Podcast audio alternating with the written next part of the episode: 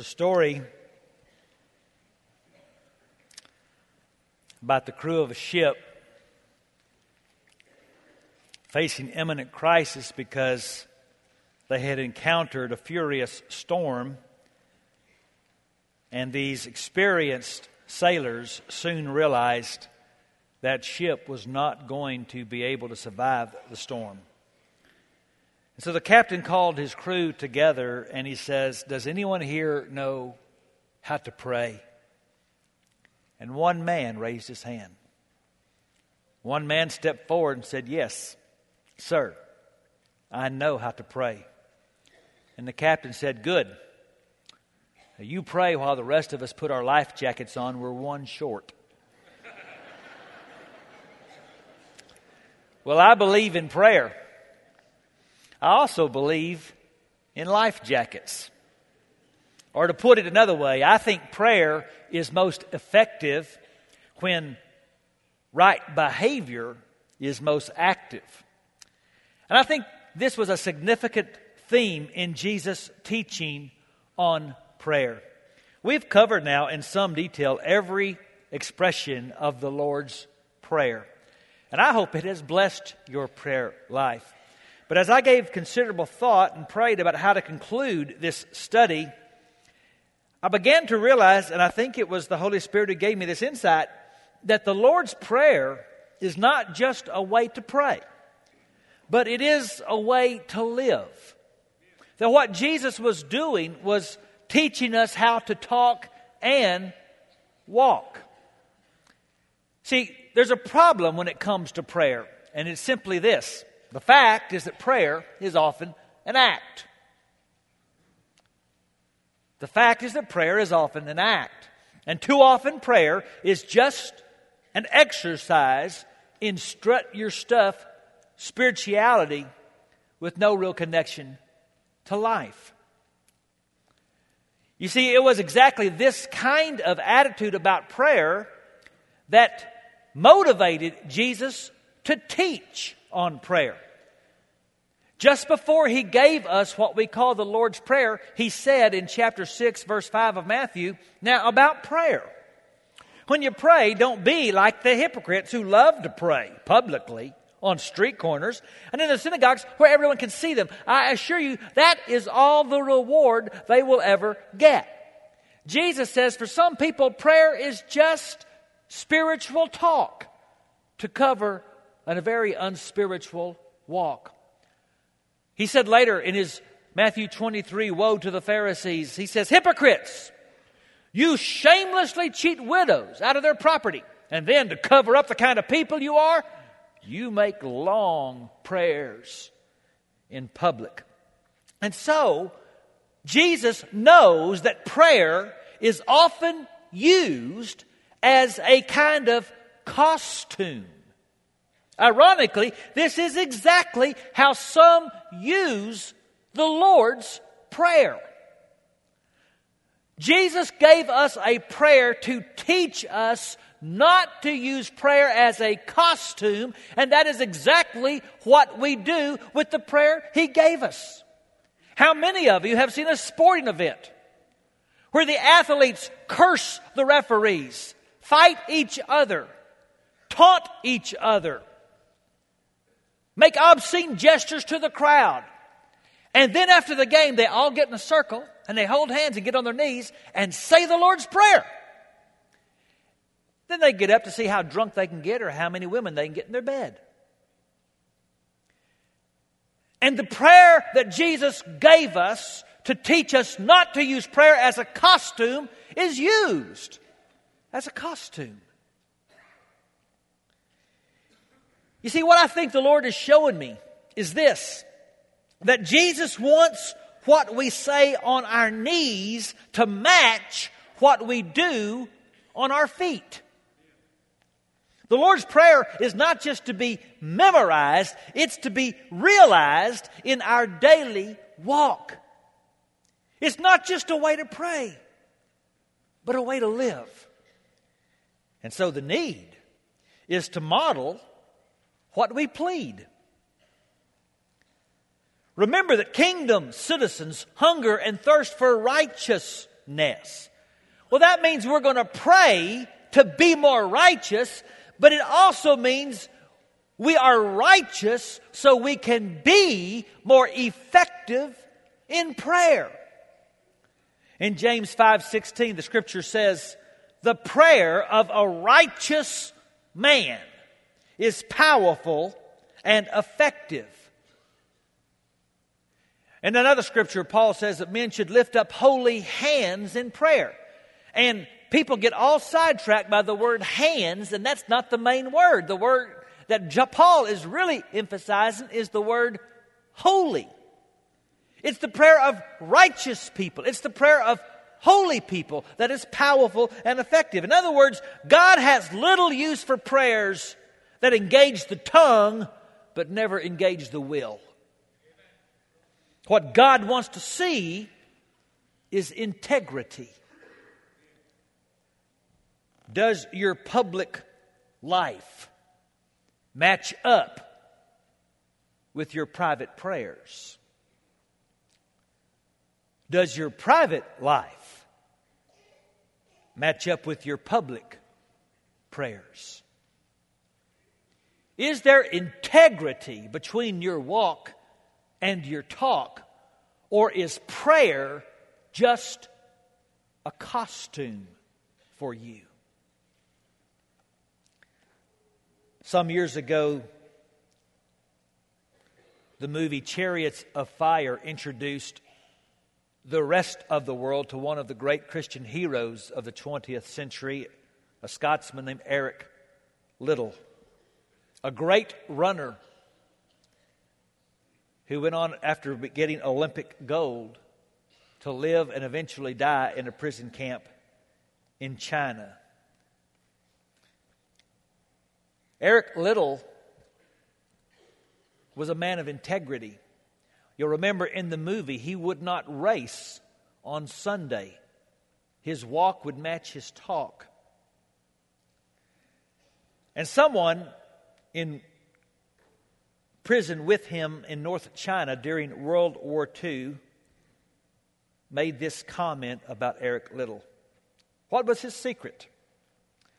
Well, once I asked him, but I really knew already, for my husband was in his dormitory and shared the secret with him. Every morning about 6 a.m., with curtains drawn tightly to keep the shining of our peanut oil lamp, lest the prowling sentries would think someone was trying to escape, he used to climb out of his top bunk, past the sleeping forms of his dormitory mates, and then at the small Chinese table, the two men would sit close together with the light just enough to illuminate their Bibles and notebooks. And silently they read prayed, thought about what should be done. Eric was a man of prayer, not only at set times, though he did not like to miss a prayer meeting or communion service when such could be arranged. He talked to God all the time, naturally, as one can who enters the school of prayer to learn this way of inner discipline. He seemed to have no weighty mental problems. His life was grounded in God, in faith, and in trust. See, eventually, it will be revealed whether or not your prayer life is phony. A kingdom citizen must intend to walk the talk. I heard of a successful hotel manager that would get together every week with have a staff meeting with the important employees of his hotel. And every week he would give them a card and it would say my reputation is in your hands. Well, I want to suggest to you that if we pray like Jesus taught us, the same is true of us.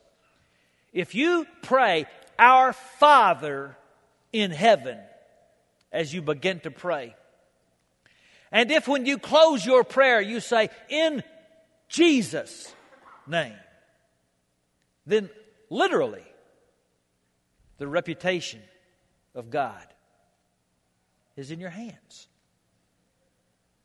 And so, then, as we think about what we prayed for as we studied the Lord's Prayer, how does our walk match our talk? Let me ask you three questions tonight. Number one, are you walking expectantly? I heard a story about a Sunday school teacher that asked her small children to all write cards and letters to the missionary the church supported. And she explained to the children now, the missionary is very busy. So he probably will not have time to write each of you back. But your letter will encourage him. Just don't be discouraged if you don't hear from him. And so they wrote their letters, and the missionary got one from a small child, and it said, Dear Mr. Missionary, we are praying for you, but we are not expecting an answer.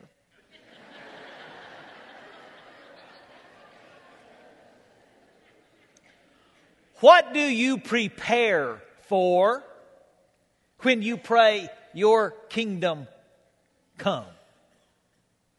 Let me say that again. When you pray, your kingdom come, what do you get ready for? See, prayer is a way of denying that things have to stay the way they are. Kingdom prayer asks God to come into history and do what He longs to do. And yet often we pray like we expect nothing to change. This is not a new problem.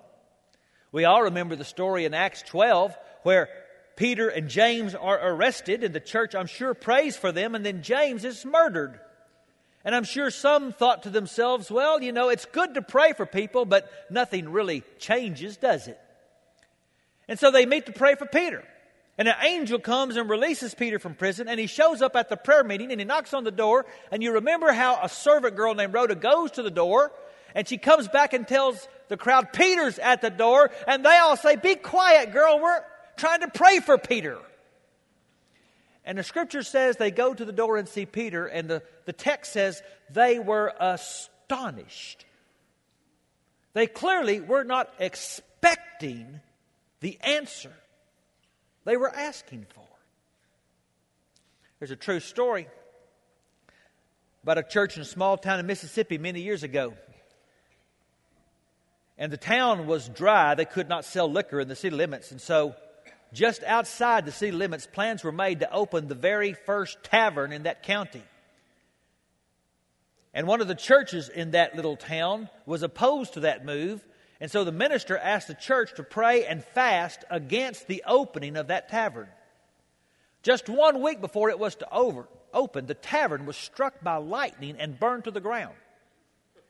Well, everybody in town knew what that little church was doing, so the tavern owner filed a lawsuit against the church, suggesting that their prayers were the reason his tavern burned down. The church hired a lawyer to go to court to say our prayers had nothing to do with your tavern burning down. And it prompted the judge to reply, I don't know yet what I'll decide, but it's clear the tavern owner believes more in prayer than the church does.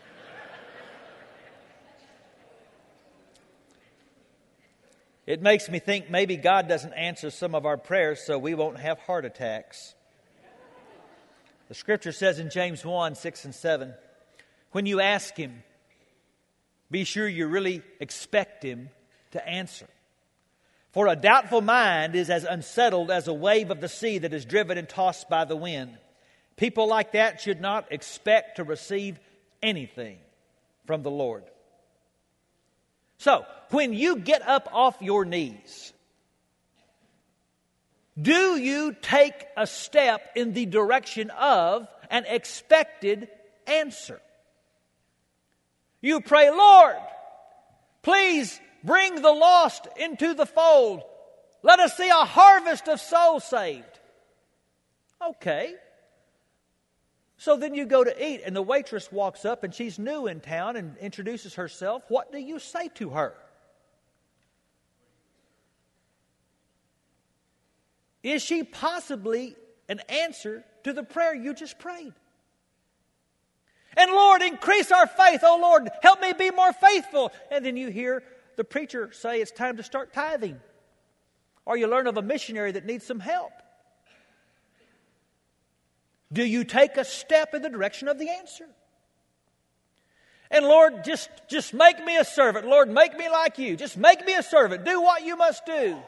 And then you find out the children's ministry needs some help this summer in the children's classes. Are you walking expectantly? Now, we all know there are times when we pray for things and God's answer is no. But we're talking specifically right now about praying for the kingdom to come. You don't ever have to wonder if God wants His reign to increase in the world. And when you pray for God's reign to increase somewhere, you can't expect God to respond. The question is after you get up off your knees, are your feet going to walk in the direction of the answer? The scripture says in 1 John 5, and we can be confident that He will listen to us whenever we ask Him for anything in line with His will. And if we know He's listening when we make our request, we can be sure that He will give us what we ask for. So, what good does it pray, Your kingdom come, if you're not going to embrace the opportunity to help bring it? Are you walking expectantly? Second, are you walking benevolently? Do you remember that we noticed in the Lord's Prayer there are no personal pronouns? All through the prayer, it's our Father, our daily bread. Give us, lead us, deliver us. It should remind us that the purpose of prayer is not to make us more selfish. The scripture says in James 4, verse 3 When you ask, you do not receive because you ask with wrong motives, that you may spend what you get on your pleasures. One thing that Jesus is teaching us in this prayer is that none of us is an only child. We pray to our Father. And we show concern for all God's children. And so, for example, when you ask for bread,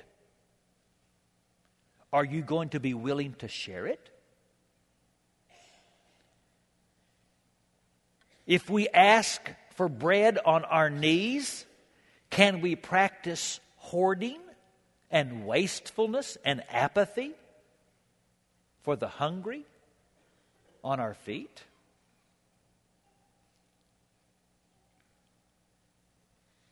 God gives us so many opportunities to ask for bread so we can share it. In fact, I want to introduce you to one right now. I got three young men who are going to come up here right now and help me. Guys, come on up. This is Brock New, Connor Cullum, and Ben Weaver.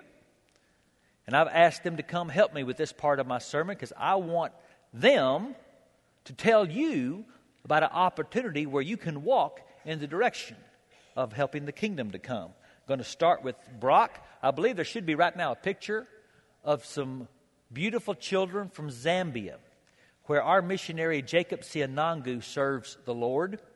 20% of the adult population of Zambia is HIV positive. Everywhere we went when I was in Zambia, you saw orphans.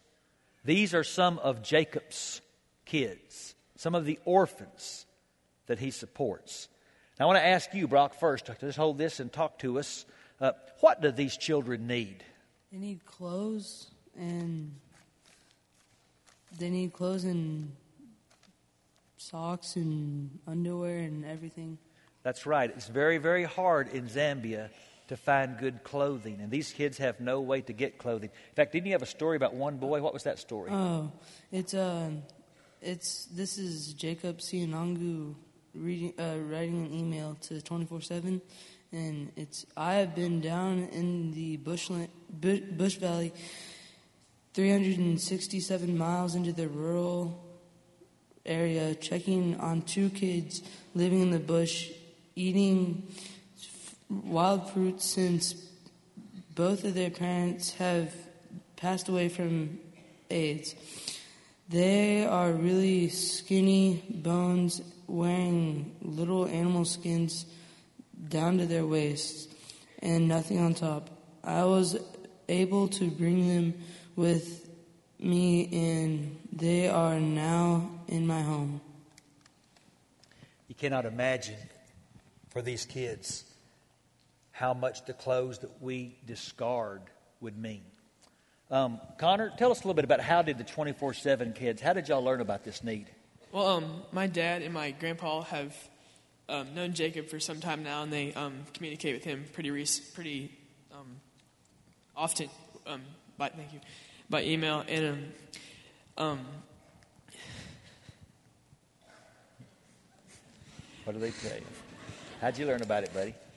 and um, they recently sent him some money to buy um, uniforms for their kids because they, they were getting made fun of at school because they didn't have a uniforms, which is stuff like we kind of take for granted. Yeah.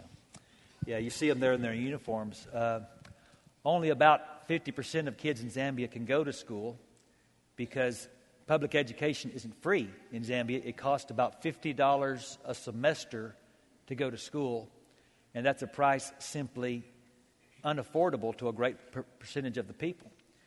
But all of Jacob's orphans get to go to school, and uh, thanks to the help of people like the Cullums, they have uniforms to wear now.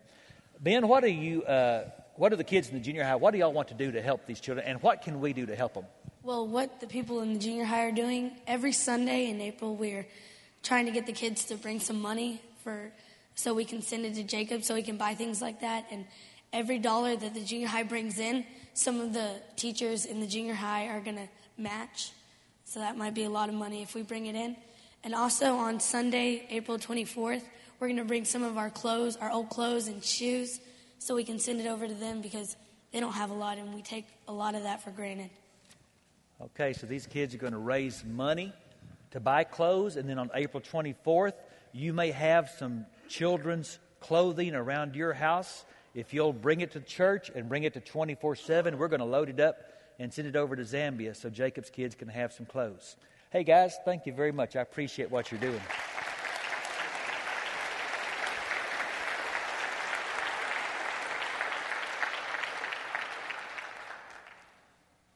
One of the things Jesus is trying to teach us is that when you talk to the Father, you cannot forget your brother. And so, we should ask for bread in order to share it. And then we should ask for forgiveness in order to extend it. Forgive us our debts as we forgive those who are in our debt. You see, it's not just bread I've got to be a good steward of if I'm going to live the Lord's Prayer. I need to be a good steward of grace as well. Can I give my brother the silent treatment and then expect to be heard by God? I think one of the things that keeps the kingdom from coming most of all is our refusal to forgive each other. Heard an amazing story that Philip Yancey tells in his book, Rumors of Another World. You recall that when Nelson Mandela was released from prison after 27 years in South Africa and then elected president of South Africa, he modeled grace in a way that was amazing. He invited his jailer to join him on the inauguration platform. And then he appointed Archbishop Desmond Tutu to head an official government panel with the daunting name the Truth and Reconciliation Commission. Because Mandela realized that often when one race or tribe takes power from another, the inevitable result is the opportunity to seek revenge. And so, for the next two and a half years, South Africans listened to reports of atrocities at these hearings. And the rule was simple if a white policeman would come and confess his crime and face his accusers, fully acknowledge his guilt, he could not be punished or tried for that crime. Now, some people were upset with Mandela that he was letting criminals go free, but Mandela responded right now, our country needs healing even more than it needs justice. At one of these hearings, there was a Afrikaner policeman with a good Dutch name of Van de Broek. Mr. Van de Broek, while he was a policeman, had taken an 18 year old boy, and he and his peers had shot him. And then, in order to destroy the evidence, they had put him over a fire and turned him around like it was a spit to destroy the evidence. And then, eight years later, they broke into the same house and took the father, bound him up while the wife watched, put him on a wood pile, poured gasoline on him, and set him on fire. And now here was Mr. Van der in court before the woman whose husband and son he had murdered.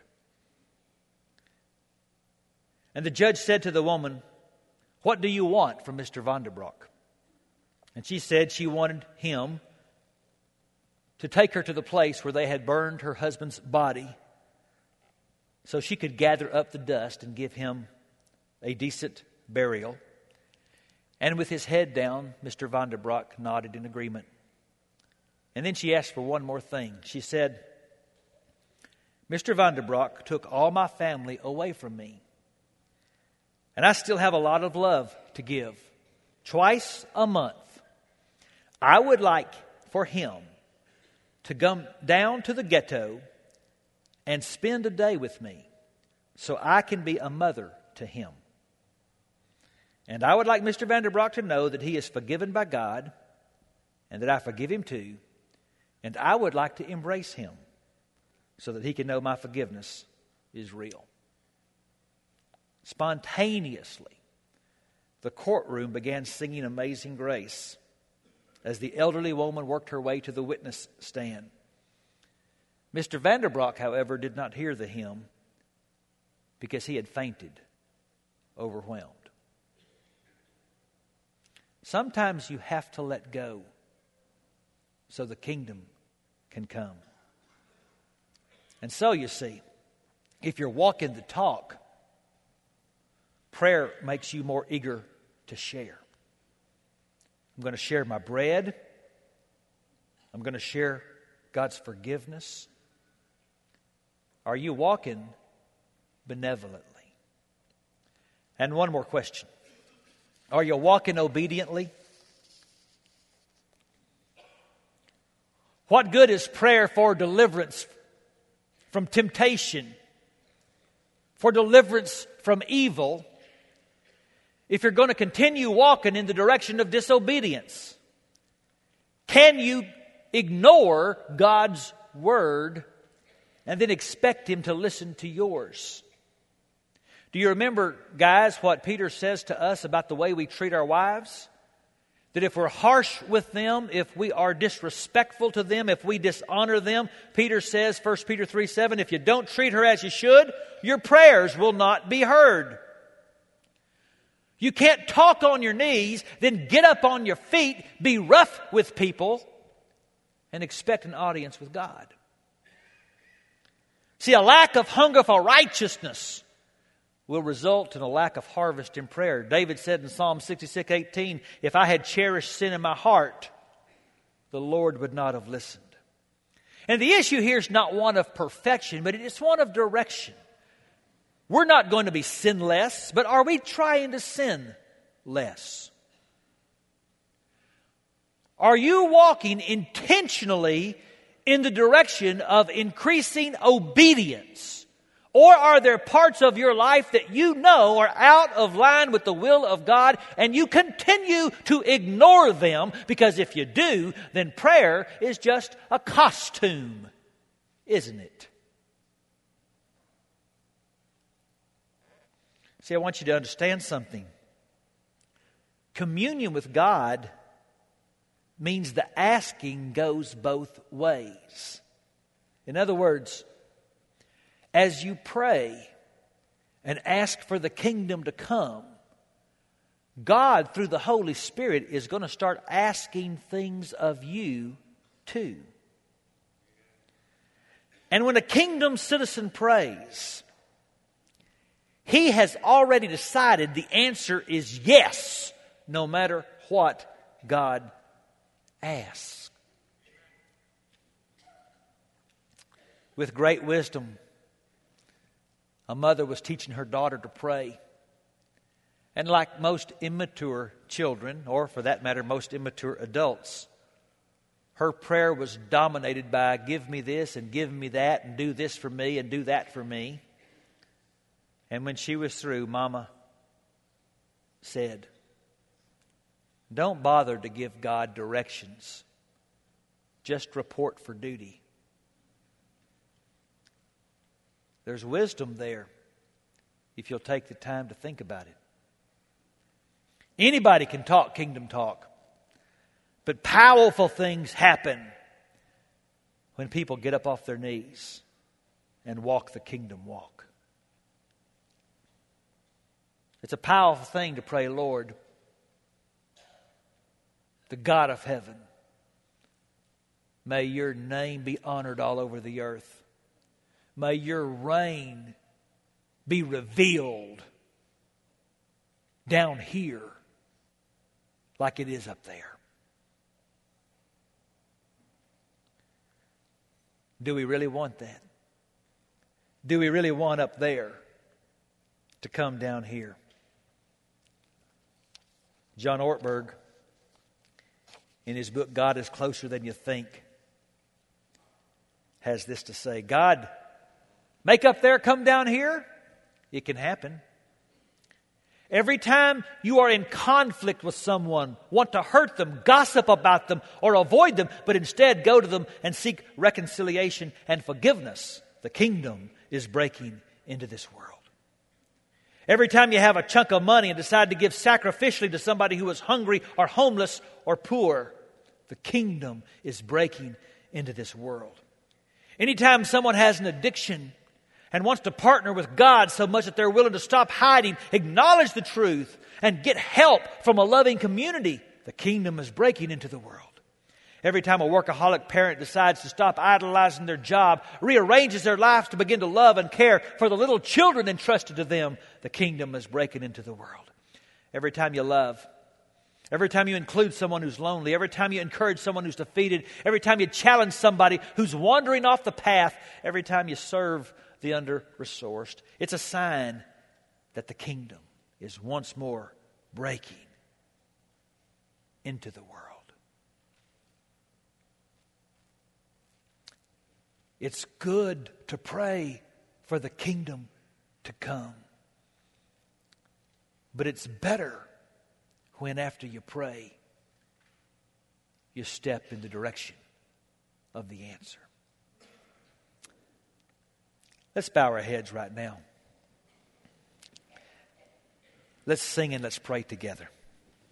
Seek ye first the kingdom of God and his righteousness, and all these things shall be added unto you. Singing Hallelujah, Hallelujah. Seek ye first the kingdom of God and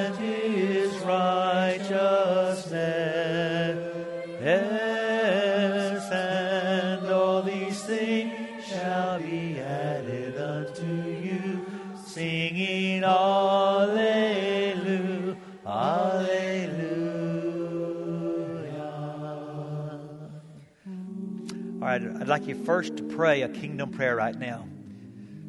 An area where God has put a burden on your heart because His rule is not revealed. Would you pray right now in that area for the kingdom to come?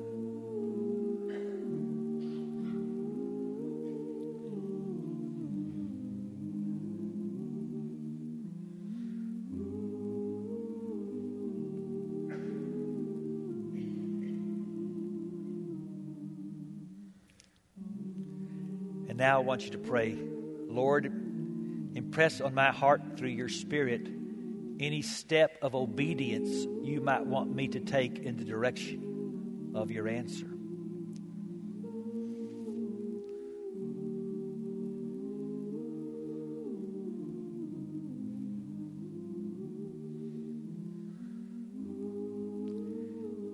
And the door will open if you truly seek it. And it shall be given unto you.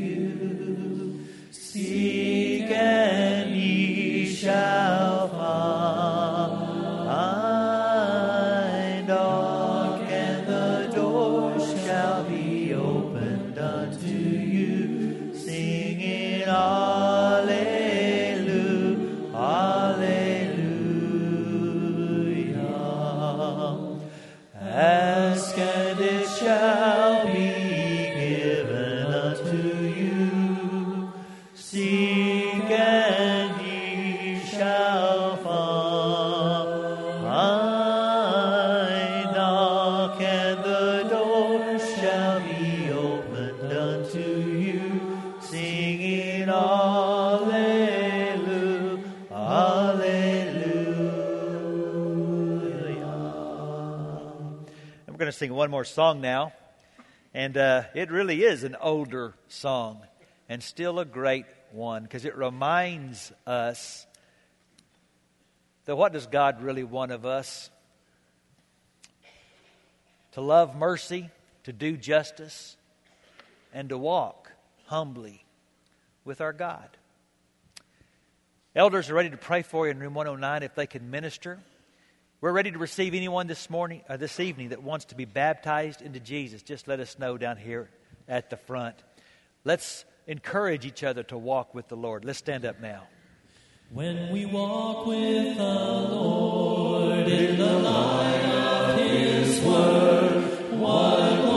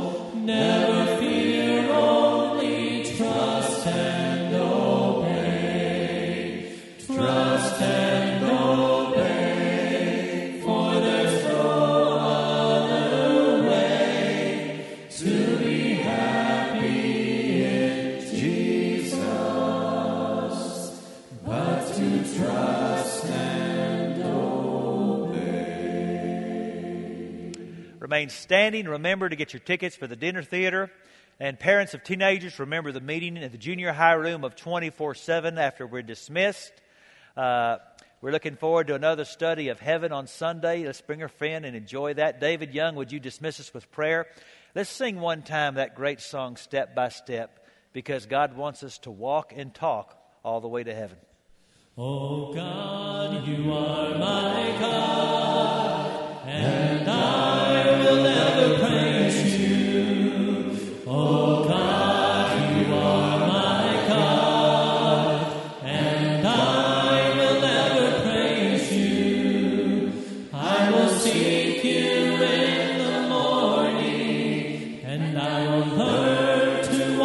your ways, and step by step you'll lead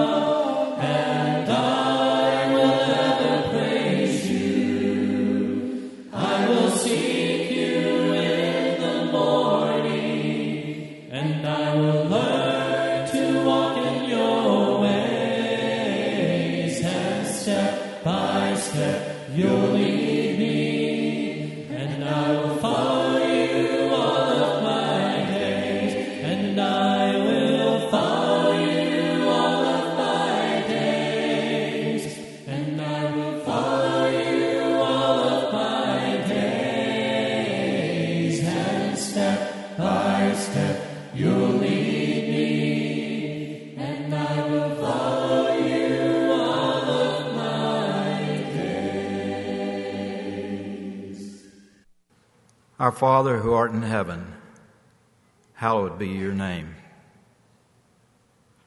Father, help us to walk the talk. Father, help us to walk expectantly. Help us, Father, to walk benevolently. And finally, Father, help us to walk obediently.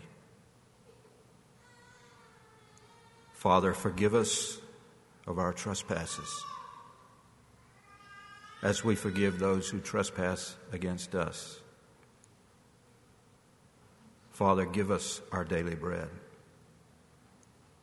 and help us to share that daily bread with others in need. Thank you, Lord God, for your Son Jesus, who lives within us. Help us to share him with all that we come in contact with the rest of this week. Guide our steps, and it's in Jesus' name that we pray. Amen.